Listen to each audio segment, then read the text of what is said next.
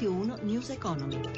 Buonasera da Paola Bonanni, borse europee contrastate con Wall Street in positivo, sugli indici europei pesa l'andamento di energia, finanziarie e telecomunicazioni, ma si guarda anche alle mosse di politica monetaria della Fed a proposito dei tassi. Ne parleremo a mercati europei chiusi, tra pochissimo ora i consumi. Le famiglie povere sono raddoppiate in Italia negli ultimi dieci anni, mentre sono triplicate le persone assolutamente povere. E quanto emerge da uno studio della Confcommercio, aumentano anche le spese per affitto e bollette bollette. Secondo la Confederazione, per far ripartire i consumi è dunque necessario ridurre la pressione fiscale. Giuseppe Di Marco ne ha parlato con il presidente di Confcommercio, Carlo Sangalli. Negli ultimi 20 anni i prezzi dei consumi obbligati, cioè affitti, eh, utenze domestiche, assicurazione, tanto per capirci, sono raddoppiati, mangiandosi il 40% dei consumi delle famiglie e negli ultimi dieci anni sono quasi triplicate le persone in condizioni eh, di eh, povertà assoluta.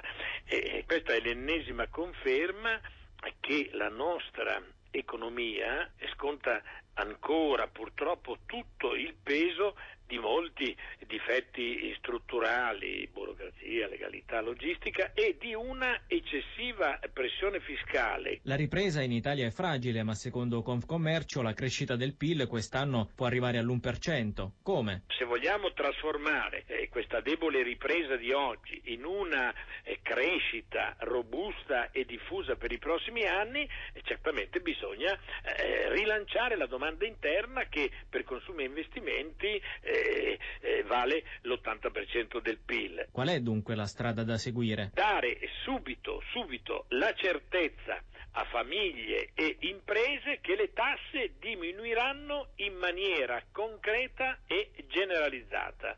Eh, dunque eh, il governo trovi, abbia il coraggio di ridurre le aliquote IRPEF già a partire dal 2017. Ancora consumi, cresce su tutti i fronti il settore del franchising. Nicoletta Vismara. Mentre i negozi soffrono ancora la crisi dei consumi, nelle catene commerciali il dato è opposto, più 0,8 nel secondo trimestre. Evidentemente hanno saputo reagire meglio. Mario Resca, presidente di Confimprese. Gli operatori marginali sono andati in difficoltà, molti hanno chiuso, hanno preso il loro posto catene innovative, giovani, di qualità-prezzo molto competitivo. Il franchising è cresciuto del 4% negli ultimi sette anni, 900 miliardi il fatturato 2015, 2.000 le aperture a fine 2016 e quasi 10.000 posti di lavoro, più 18% sul 2015.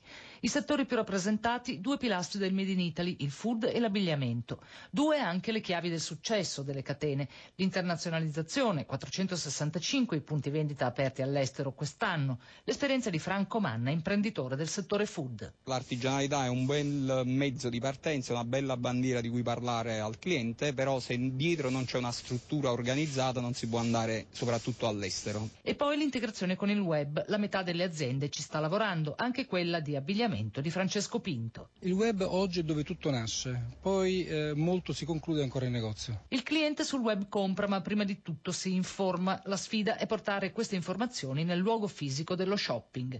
Donato Iacovone, amministratore amministratore delegato di Ernst Young Italia. Come il caso presentato all'Expo di Milano, nel momento in cui io mi avvicino a un prodotto mi appare sullo schermo o su un'applicazione che io ho sul telefonino tutte le informazioni su quel prodotto. Le catene commerciali hanno una previsione di crescita del 2,3% fino al 2020. 17.36, torniamo ai dati di borsa, linea Milano, Riccardo Venchiaruti. Chiude come si era aperta, e cioè all'insegna della cautela, la giornata delle borse europee che attendono le mosse della Fed per prendere una direzione precisa e nel frattempo soffrono per i nuovi dati macroeconomici negativi e per il prezzo del petrolio che scende ancora.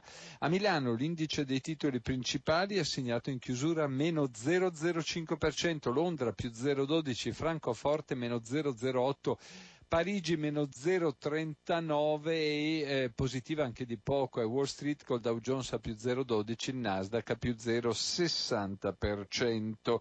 A Piazza Affari in evidenza i titoli bancari, in particolare Monti e Paschi Siena molto volatile ha chiuso a meno 1,97% nel giorno in cui il CDA doveva indicare Marco Morelli alla carica di consigliere delegato, male anche UB Banca, meno 1,70%, Unicredit meno 0,93%, lo spread a 127 punti base, il cambio fra euro e dollaro a 1,1271 e il prezzo del petrolio VTI è finito sotto i 44 dollari a barile, con una flessione del 2,5%. E da Milano è tutto, la linea torna a Roma. Sì, per chiudere anche noi qui, regia Alessandro Pazienza da Paola Bonanni, a voi tutti, buon proseguimento di ascolto su RAI Radio 1.